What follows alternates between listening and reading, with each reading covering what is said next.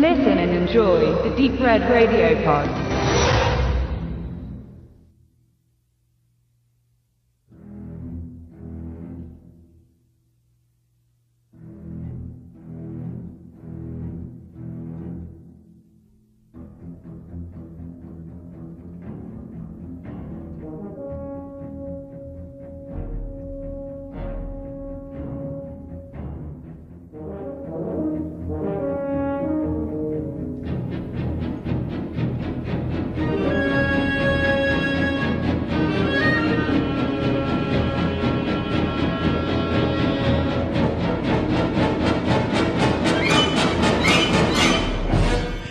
Ja, guten Abend, liebe Hörer. Wir begrüßen euch heute aus dem Kino in der Fabrik in Dresden.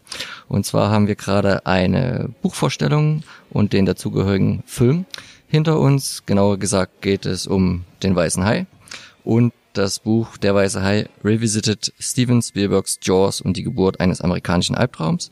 Dafür sitzen jetzt hier mit mir zusammen der Wieland Schwanebeck, Herausgeber und Mitautor im Buch, sowie weitere Autoren, die Tabea Weber, die Kathleen Loock und der Stefan Jung. Vielen Dank, dass ihr noch kurz Zeit hattet. Ähm, ich fange jetzt nicht an mit der Frage, die die meisten anderen Radiomoderatoren an dich gestellt hatten zu Beginn, wie oft du den Film gesehen hattest. Ich habe ich hab gehört, was, was die Konkurrenz äh, gefragt hat. Ich, äh, ich fange an mit der Kleiderwahl. Das T-Shirt ist sicher nicht zufällig gewählt heute. Amity Island steht drauf. Ähm, wo gibt's das zu kaufen? Äh, dann geschenkten Gaul schaut man nicht ins Maul. Ich habe das verehrt bekommen von meiner Familie, der ich im letzten Jahr so mit dem Weißen Hai tierisch auf die Nerven gefallen bin. Äh, und sogar der, ohne mein Zutun wurde mein zweijähriger Sohn heute noch mit dem Hai-T-Shirt verehrt, sodass wir quasi in, in Einheitskluft sozusagen auftauchen konnten. Aber wenn man den Film gesehen hat, Amity Island geht's ja nicht so gut. Da sind die, ist die, sind die Dollars doch sehr knapp geworden nach der Hai-Invasion. Und deswegen dachte ich, zeige ich ein bisschen Solidarität. Das ist alles. Wird also dann doch wieder Kapital auch aus der negativen Situationen geschlagen. Ähm, wie kommt man dazu, außer jetzt dem runden Geburtstag mit den vierzig Jahren, sich gerade dem Projekt, diesem Film zuzuwenden, von deiner Person her? Also die Initiative, die Initiative kam ja eigentlich aus lebenslanger Beschäftigung mit dem. Also Kindheitstraum wäre es ein bisschen weit ausgeholt. Ähm, also es ist ja mit dem schönen Anlass verbunden, dass heute, als das Buch fertig ist und wir es präsentieren konnten, wir auch ein Screening machen konnten auf großer Leinwand. Das war wirklich ein Herzenswunsch von mir. Dafür nur hätte ich jetzt dieses, dieses Buchprojekt wahrscheinlich nicht gemacht, aber es ist ein angenehmer Nebeneffekt, wenn man aufgewachsen ist in den, den mit den Videofassungen des Films, oder ich glaube, mein Erstkontakt war R T L Samstagabend, und da da sind dann A Werbeblöcke drin und B gibt's dann so ein paar unschöne Schnitte. Also so ein blutiger Film ist es ja nicht, aber es gibt ja halt mal ein abgetrenntes Bein und dieser Fischer Quint nimmt ja so ein unschönes Ende. Das hat da alles gefehlt, und deswegen ist es schön, auch mal so den Film zu sehen oder annähernd so zu sehen, wie er vielleicht in den siebzigern auf das Publikum gekommen ist. Und ich merke einfach, seitdem ich ihn das erste Mal gesehen habe, dass er für mich als Zuschauer immer wieder neue Facetten freilegt. Wenn man einen Abstand von zwei, drei Jahren guckt, ist es jedes Mal ein anderer Film geworden. Was? Deine Kinopremiere, ich vermute es Absolut. fast, weil du ja. bist ja jetzt auch noch nicht so alt, und jetzt weiß ich nicht, ob in Ost- oder Westdeutschland groß geworden, aber auf jeden Fall warst du zu jung, um den damals im richtig, Kino gesehen richtig. zu haben. Möglicherweise hat es da mal auch Screenings vielleicht in der Zwischenzeit gegeben, aus anderen Anlässen, aber wenn es die gab, dann habe ich sie leider verpasst. Also ich habe mich dann wirklich über Video, D V D, Blu-ray äh, an den Film rangetastet. Und dann gibt es jetzt immer die Kontroverse mit der Sprachfassung. Du warst sehr froh, dass heute die alte Synchro lief, obwohl wir das vorher nicht wussten, also noch so ein bisschen ja, Nervenkitzel zusätzlich. Das darf man jetzt unter Fachkollegen eigentlich gar nicht zugeben, aber ich, ich also ich, ich wenn es möglich ist, gucke ich natürlich gerne das Original eines Films. Hier tatsächlich habe ich mich gefreut, dass es die Synchro ist, weil ich mit der aufgewachsen bin, ähm, weil das wirklich eine sehr gut gemachte Synchronisationsfassung ist, finde ich. Also der Hans-Jörg Fellmi, der den Chief Brody spricht, ist, ist ein ganz toller Schauspieler und gibt dieser Figur auch Charakter. Und in der neuen Synchronfassung ist das, glaube ich, die Synchronstimme von Eddie Murphy gewesen, die dann den Brody spricht. Ähm, also ich, ich habe die einfach im Ohr. Das ist die, die ich auch äh, wortsynchron mitsprechen könnte im Kopf. Äh, und das ist die alte geworden ist, um die ja die Fans kämpfen mussten. Ne? Die ist auf der D V D-Fassung des Weißen Hais zunächst ja gar nicht enthalten gewesen. Das, das ist wunderbar. Also ich habe mich, ich habe mich sehr zu Hause gefühlt einigermaßen. Ich hoffe, die, die Originalitätsverehrer äh, mit im Raum, die auch im Saal waren, haben das, haben nicht zu sehr gelitten. Deswegen. Was hält man als geht durchaus an alle vier von euch als Filmwissenschaftler oder als Wissenschaftler, als Interessierte davon, dass Regisseure oder Produktionsfirmen, wenn sie jetzt wieder auf einem neuen Medium einen Film rausbringen, zum Teil hart in ihr na, sagen wir mal Kunstwerk eingreifen, indem man entweder wie Lukas halt ein bisschen was reinbastelt bei Star Wars oder sagt, ich will jetzt den neuen Superton haben und deswegen muss jetzt eine neue Synchro her.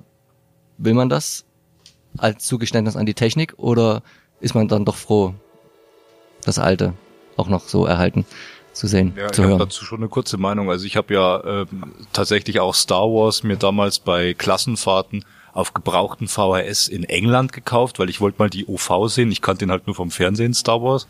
Also die alte Trilogie, wohlgemerkt. Und äh, den dann, ich glaube sogar in der Nicht-Special Edition, also tatsächlich die Kinofassung, ich glaube sogar Vollformat auf V H S angeschaut. Und da siehst du schon, dass die Filme alt sind eigentlich. Auch eigentlich unrestauriert mit alten Effekten aufwarten. Und ähm, ja, ich find's nur insofern schade, wenn es die Möglichkeiten gibt auf Blu-ray, wo man ohne Probleme mal eine Mono-Original-Tonfassung draufpacken kann, das ja kaum Datenvolumen äh, ab, äh, abfordert.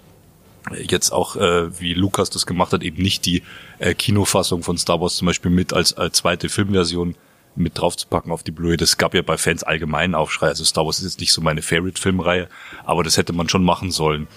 Ja, jetzt dazu. Also Original ist halt schon nochmal, denke ich, so das Authentischere.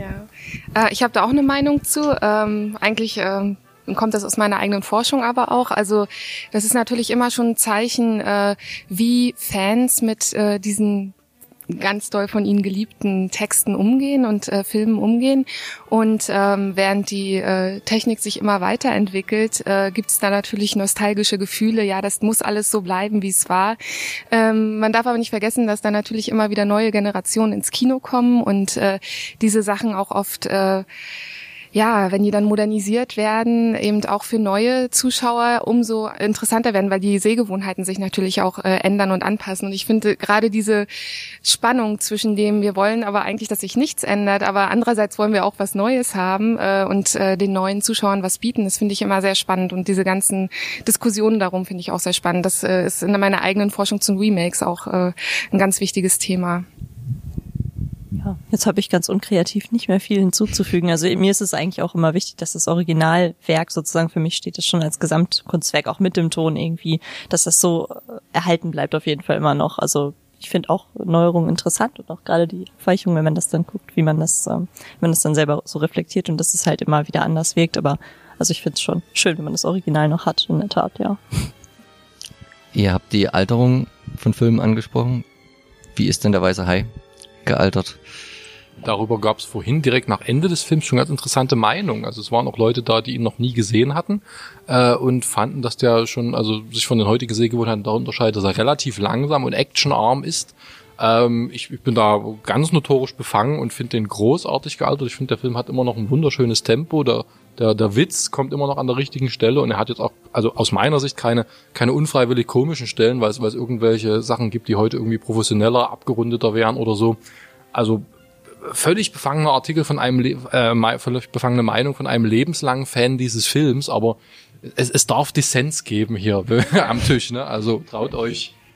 Ja, also ich fand auch eigentlich, also dass er sehr gut gealtert ist und das äh, kann man auch, äh, was die Spezialeffekte betrifft, sagen, weil äh, wir haben da vorhin kurz drüber geredet, also man sieht den Hai ja einfach nicht so oft und äh, auch erst relativ spät äh, und äh, das sorgt für eine ganz besondere Spannung und äh, selbst wenn man ihn dann sieht, dann ist es äh, tatsächlich so, dass, äh, ähm, dass das eigentlich ganz gut wirkt, auch der Spezialeffekt noch.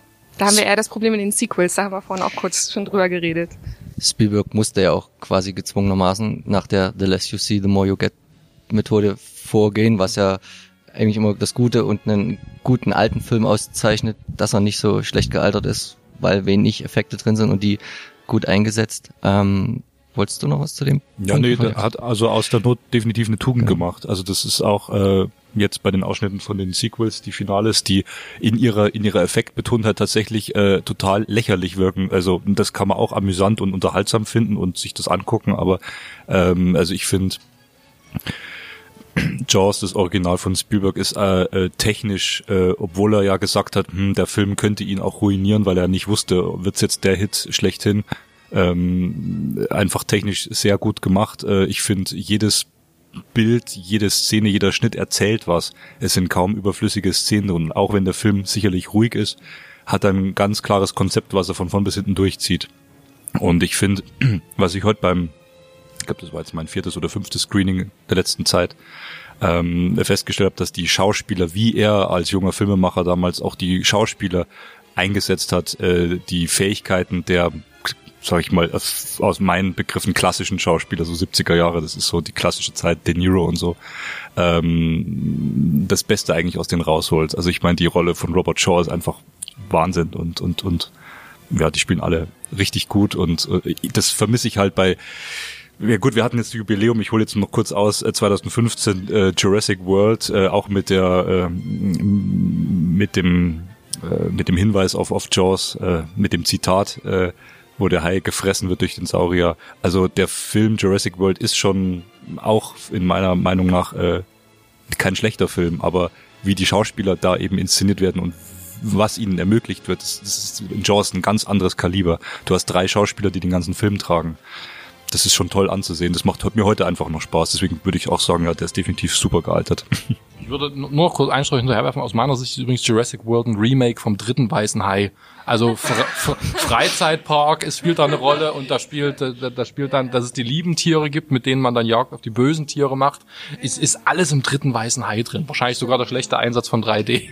Und der T-Rex ist dann Cindy oder Sandy, oder? Genau, das sind das, ne, oder die, die Velociraptoren, glaube ich, sind die Delfine, denn die, die, ja, ja, die, genau, die lassen sich ja dann so ja. einsetzen. Ja, also es ist, weist alles zurück auf unseren alten Freund, den Haifisch, ne? Ich verrate es jetzt doch mal, du hast gemeint, du hast den Film in Gänze so zehn bis zwanzig Mal gesehen. Bisher aber ganz viel Einzelszenen für die Bearbeitung deiner Teile des Buches. Oder ihr alle, habt ihr die Szene gefunden? Ich habe sie jetzt nicht gesehen, wo er mal kurz ein paar Einstellungen in einem Swimmingpool gedreht hat, habe ich so gelesen, dass Spielberg irgendwann mal so die Bam-Idee kam und dann war aber ja. kein Geld mehr übrig und das Studio hat gesagt, nee, nee, das passt schon und da hat er sich irgendwie ein paar Leute geschnappt, die ver- verantwortlich waren für die Szene und Kameramann und hat dann im Pool vom Nachbarhaus, weiß man das, welche ja, das ist? Also die, die, die Legende gibt's äh, meines Wissens, ich Ähm, äh, ich finde, man sieht es nicht, weil es wirklich ein bruchloser Übergang ist, aber es ist wohl so, dass nach der ersten Preview äh, Spielberg sich gesagt haben soll, ich, eine Stelle gibt's noch, die ist noch nie ausgereizt. Wir können noch einen Schrei aus den Leuten hier rausholen und zwar ist das die Stelle, an der äh, Hooper und Brody nachts äh, nochmal Jagd auf den Hai machen äh, und dann dieses dieses demolierte Fischerboot von Ben Gardner finden und Hooper taucht runter und findet den Haifischzahn und er findet auch den natürlich den den Kopf, die sterblichen Überreste des Fischers Ben Gardner. Und an der Stelle hat uns Spielberg gesagt, hier ist nochmal Raum für ein Stück Geisterbahneffekt. Und er ist dann wirklich angeblich mit einem Teil dieses Schiffsrumpfs, mit mit einer basalen Crew, nicht in seinen Swimmingpool, sondern in den Swimmingpool von Verna Fields, die den mhm. Film geschnitten hat und später, glaube ich, Universal-Präsidentin äh, geworden ist und ist in deren großen Swimmingpool nachts runter mit dieser Kopfattrappe und hat diese Szenen, also die einfach diese zwei Einstellungen nochmal gedreht, die er wollte. Uh, und natürlich in der nächsten Preview gibt das, das habe ich heute auch gesehen übrigens, es gibt drei wunderbare tolle Spukeffekte in dem Film. Das ist der Kopf von Ben Gardner, der immer noch die Leute packt. Es ist der das erste Mal an, vor der Orca auftauchende Kopf des Hais. Und dann, glaube ich, also nochmal nach den Fässern schnappen kommt. Also das ist wirklich nochmal so, ein, so, eine, so, eine, so eine Hand, die sich wirklich so von hinten anschleicht und so, so anstupst. Aber hat sich auch sofort bemerkbar gemacht, entlädt sich in so, so einem schönen geteilten Lachen dann auch. Also wirklich wie Geisterbahn. Man, man, man erschrickt halb zu Tode, aber man freut sich zugleich drüber. Mhm. Ähm, erfreuen tun sich manche Filmfans an Filmfehlern. Wenn ihr jetzt so einzelne Szenen zum Teil sehr oft gesehen habt, wie viele Fehler habt ihr gezählt? Was mir jetzt auffiel, weil ich ihn jetzt auch das erste Mal auf der großen Leinwand gesehen habe, dass die Anzahl der Tonnen, der gelben auf dem Boot, je nach Einstellung und Kamera mhm. extremst variiert, dass da nicht ganz so viel Obacht gegeben wurde, wie viel jetzt eigentlich schon am Hai dranhängen, wie viele noch drauf sind. Habt ihr da noch andere klassische Sachen, die man verraten darf, gesehen? Oder guckt man da zum Glück nicht so deutlich? Also ich muss jetzt sagen, das finde ich jetzt auch sehr äh, unterhaltsam, weil ich den Film heute, ja, ich saß ja neben dir, das ist jetzt auch kein Geheimnis, und äh, du mich kurz darauf hingewiesen hattest mit den Fässern. Ich muss hier, ich muss sagen, ich bin jemand, der tatsächlich gar nicht auf Filmfehler achtet, äh, aber wo du mir das gesagt hast, fand ich es dann schon amüsant, dass teilweise jetzt, obwohl drei Fässer im Wasser sind und fünf waren es ja, auf einmal doch noch drei, da stehen mal wieder zwei, wenn man da drauf achtet. Aber da muss ich sagen, okay, da, da dieser Con- Continuity-Fehler, den, den rechne ich Spielberg nicht böse an, weil die haben ja da wirklich auch auf, auf dem Ozean gedreht und äh, wenn du so eine Szene drehst, also das, das verzeih ich ihm jetzt einfach. Ähm, ich muss ganz ehrlich sagen, mir ist gar kein Fehler aufgefallen sonst. Und ich habe ehrlich, ehrlich gesagt einen bemerkt, ärgere mich auch zugleich drüber, denn wenn man bei, bei so einem Film, also nach Filmfehlern sucht, das ist irgendwie, ich meine, du gehst, du gehst ins Konzert und Isabel Faust spielt irgendwie das Beethoven-Violinkonzert und du sagst dann, ah, an einer Stelle hat es das Flageolett oben nicht richtig getroffen. Aber was soll das? Isabella Faust hat ja das Beethoven-Violinkonzert gespielt. Mir ist tatsächlich aufgefallen, dass äh, heute, habe ich vorher nie bemerkt, dass also den Käfig zusammensetzen, am Schluss den Haifischkäfig, in drei aufeinanderfolgenden Einstellungen, Brody hat sein schwarzes T-Shirt an, dann ist er einmal oben ohne und dann hat er wieder das schwarze T-Shirt an.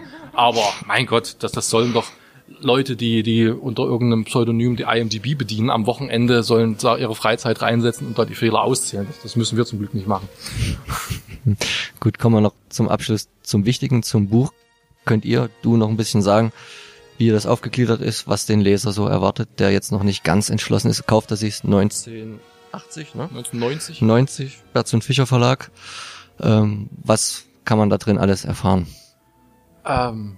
Ich sag nur kurz strukturell, es gibt sieben thematische Sektionen, die beginnen mit Produktionsmaschinerie des Films und leiten dann über unter anderem in äh, Mensch-Tier-Verhältnis, in äh, tiefenpsychologische Aspekte, will ich es mal nennen, Interpretationsaspekte, und es gibt dann auch noch was zu räumlichen Aspekten im Film, wie da Grenzen überschritten werden, äh, welche, ja, wie der Film in die, in die Raumgeografie bei Spielberg einzuordnen ist. Darüber hat Stefan zum Beispiel was geschrieben, Tabea natürlich äh, zum Aspekt Mensch-Tier-Verhältnis und wie, naja, Jaws uns da vielleicht unsere Einstellung zum Hai auch geschädigt haben mag. Ähm, von Kathleen ist ein Beitrag in der letzten Sektion des Buchs drin, äh, wo es dann um das Erbe von Jaws geht, also einerseits den Hai-Horror, den uns der Film eingebrockt hat, und andererseits die äh, ja, Sequel- und Fortsetzungspolitik und das serielle Erzählen in Hollywood. Ich weiß nicht, ob ihr noch was aus euren jeweiligen Sektionen beitragen wollt dazu, könnt ihr gern machen. Also ich möchte an der Stelle jetzt auch bloß nochmal sagen, ich habe das ja auch äh, meinen Freunden und Kollegen gesagt, das ist tatsächlich, äh, bitte ver- verbessere mich, wenn ich jetzt was Falsches sage, aber äh, das erste deutschsprachige Buch über Jaws, das das ähm, wissenschaftlich abhandelt, äh, eine Themenvielfalt äh, darlegt und äh, eben f- die verschiedenen Facetten wissenschaftlich in einem Buch zusammenfasst. Sowas gab es bisher noch nicht. Und es ist bei so einem Film wie Jaws, den sicherlich eigentlich fast jeder kennt, schon ja wichtig und richtig, dass man das macht. Und das muss ich jetzt auch nochmal sagen, das finde ich schon toll, dass du das gemacht hast. Und, und äh, ja, also und ja, gut, zu, zu meinem Artikel bloß ganz kurz. Ich habe Mir ist halt eben aufgefallen, der Bruch in der Geschichte äh, des, des Films. Äh, es ist schon auffällig, dass nach komplett siebzig Minuten der Film in der Anlehnung an die Abenteuergeschichte äh, Captain Ahab Moby Dick raus aufs Meer geht und keine einzige Sekunde mehr auf äh, Amity zurückblendet. Das ist für mich eigentlich so ein fifty-fifty Film, also so, so ein Hybrid, wenn man will. Und äh, da zeigt sich ähm, früh Spielbergs äh, Raffinesse und auch Perfektion, ähm, für mich die äh, verschiedenen geografischen Umfelder seines gesamten filmwissenschaftlichen nicht filmwissenschaftlichen, äh, filmischen Fundus, den er dann auf die auf die Leinwand gebracht hat im Laufe der Jahre, äh, zeigt sich da. Also er hat ja in Filmen wie E T auch die Vorstadt zelebriert oder auch in Close Encounters, in dem den bringe ich damit rein, ähm, das vorstädtische Suburbia. Und es ist tatsächlich auch äh, ein Zitat, was mich dazu gebracht hat, ähm, von Frederick Martel, der eigentlich ein bisschen beiläufig über, über Mainstream geschrieben hat und schrieb dann mal, es gibt diese Äh, exurbanischen künstlichen Städte à la Steven Spielberg äh, in Amerika, und da habe ich mich dann näher damit befasst. Und ja klar, dieses Raus in die Wildnis, fern der Vorstadt, fern der Zivilisation, das ist ja in Jaws die komplette letzte Hälfte, und nimmt man jetzt Jurassic Park, ist das ja auch raus ins auf die künstliche Insel. Mm, ja, und das vergleiche ich, und da beschreibe ich eben den Ausbruch, den frühen Ausbruch bereits im Duell und dann eigentlich so die perfekte Balance in Der Weiße Hai, bis es in Close Encounters dann zur vollständigen, zum, zum, zum vollständigen, vollständigen Ausbruch in ein anderes, anderes Universum möglicherweise geht.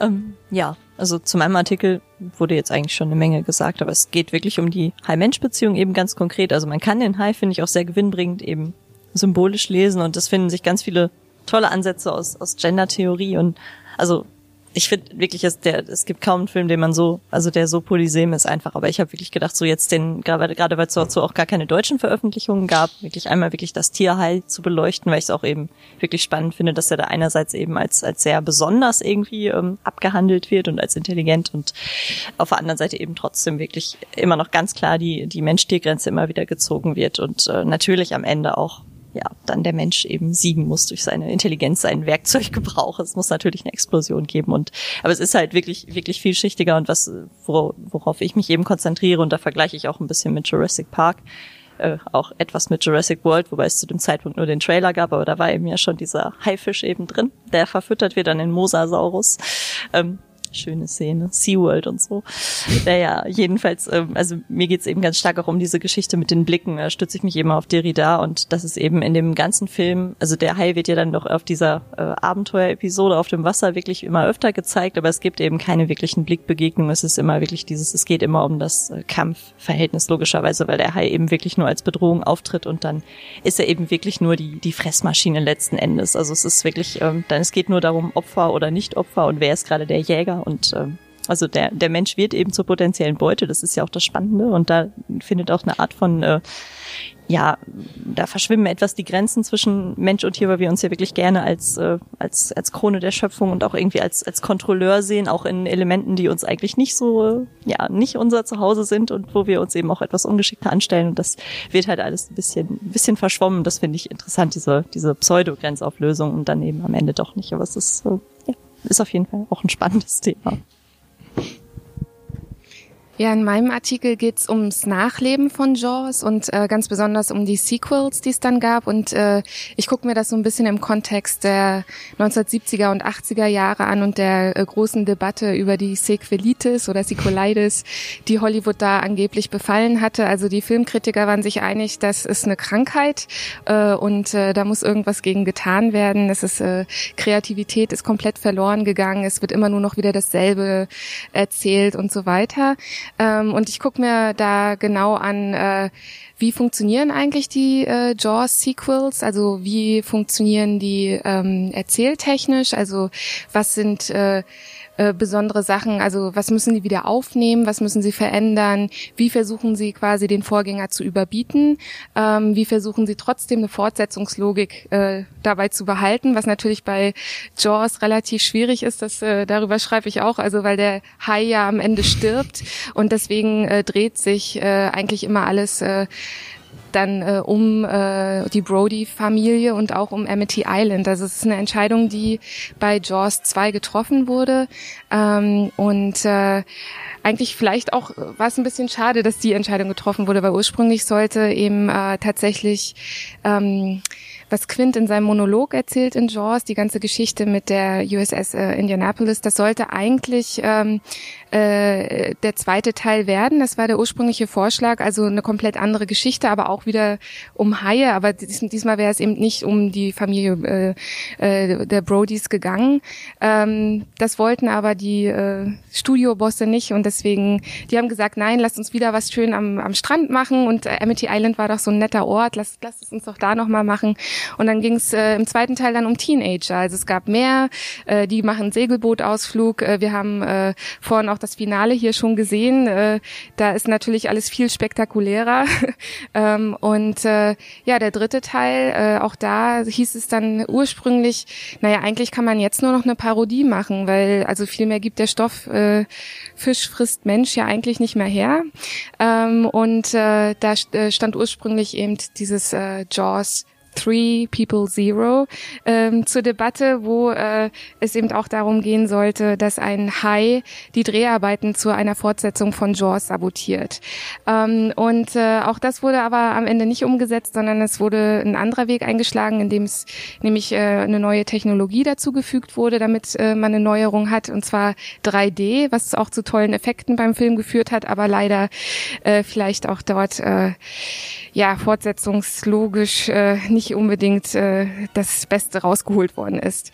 Und dann natürlich der äh, wirklich äh, sehr, sehr schlechte vierte Teil, Jaws, The Revenge, ähm, der dann tatsächlich auch äh, logisch überhaupt gar keinen Sinn mehr macht. Also da äh, spielen zwar immer noch ähm, Figuren, also ähm, Lorraine Gary äh, ist jetzt als Brodys Witwe wieder mit dabei. Ähm, und äh, ich weiß nicht, ob ich das erzählen kann, aber naja, am Anfang stirbt ein Sohn, der auch Polizist ist in Amity Island. Wir kehren zurück nach Amity Island und daraufhin zieht sie zu ihrem anderen Sohn in die Bahamas, weil dort noch nie ein weißer Hai gesichtet wurde. Was passiert?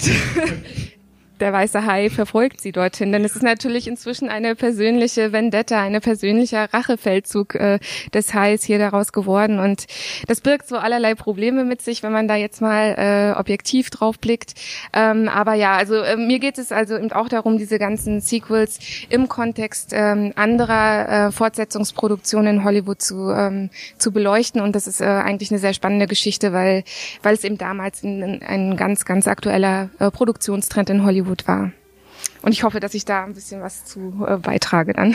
Darüber gab es vorher auch noch nichts und äh, ähm, auf Deutsch auch noch nicht. Und äh, ja, ich denke, dass dann insgesamt das eine sehr runde Sache geworden ist mit dem Buch.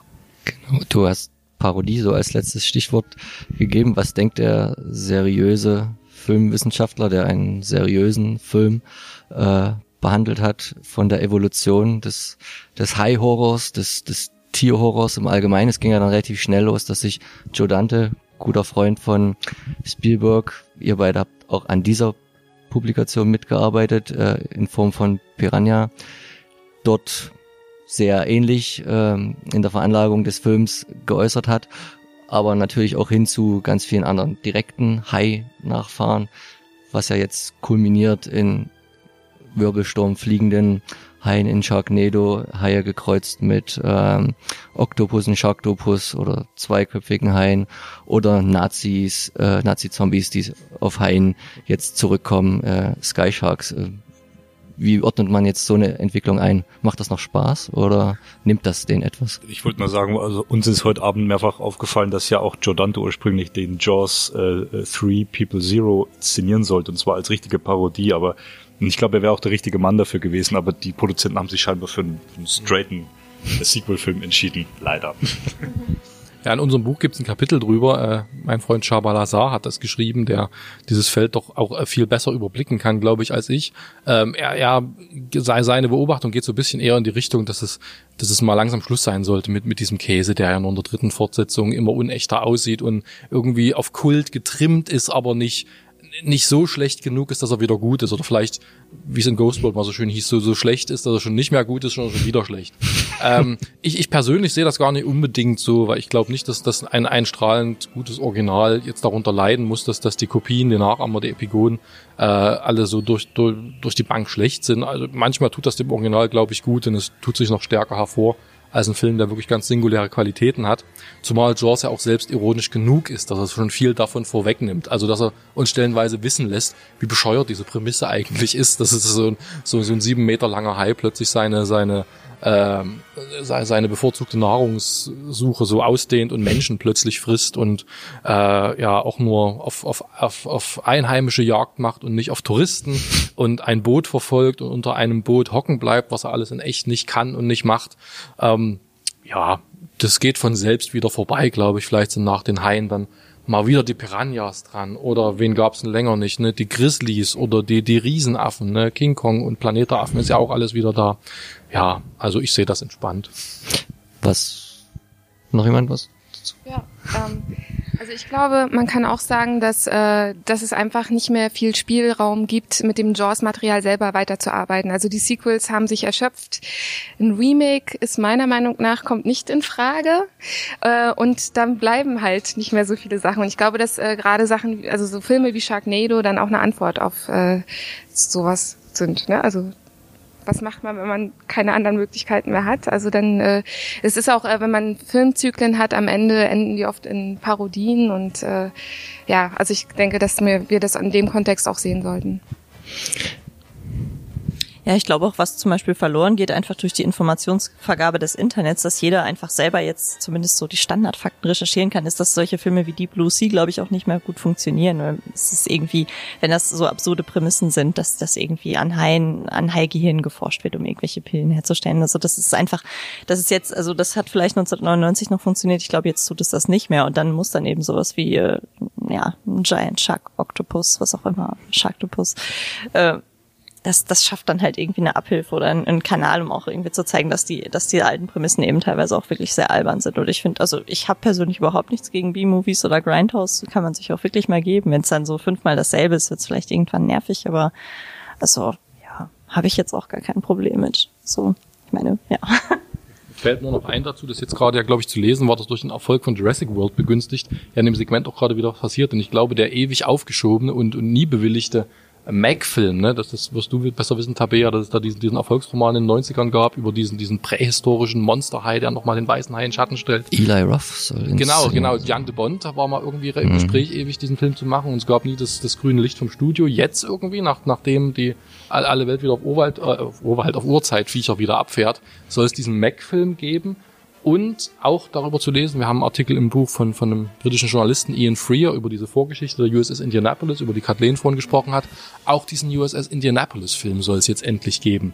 Also doch vielleicht ein kleines High-Revival wieder. Ja, ein Prequel. Ich habe übrigens, vorhin habe ich gedacht, ne, das muss ich gar nicht ausschließen. Also wir können auch mit dem Prequel, können wir noch im, im in der Familientragödie der Brodys bleiben. Ich habe mir vor uns vorgestellt, dass es einen Großvater von Chief Brody gibt, der ebenfalls mit an Bord äh, der U S S Indianapolis war.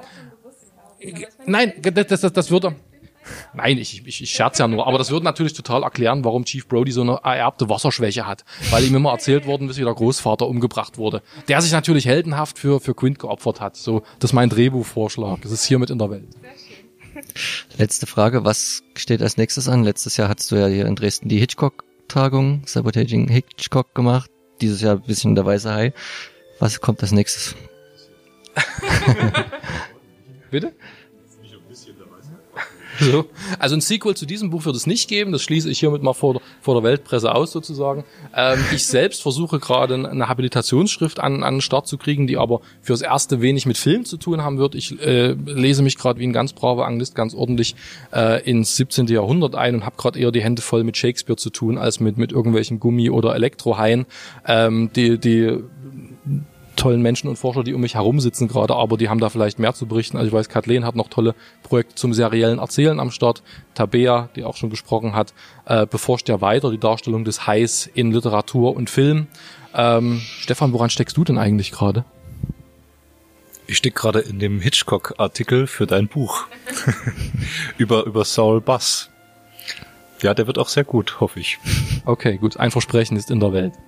Gut, dann will ich den Abend nicht noch länger machen. Bedanke mich bei euch Vieren und wünsche gute Verkaufszahlen. Von den Büchern werden ja leider immer viel zu wenige in der breiten Masse ähm, verkauft. Wir hoffen, ein bisschen beitragen zu können, dass das sich ändert. Vielen Dank fürs Interesse. Gerne. Schönen Abend noch.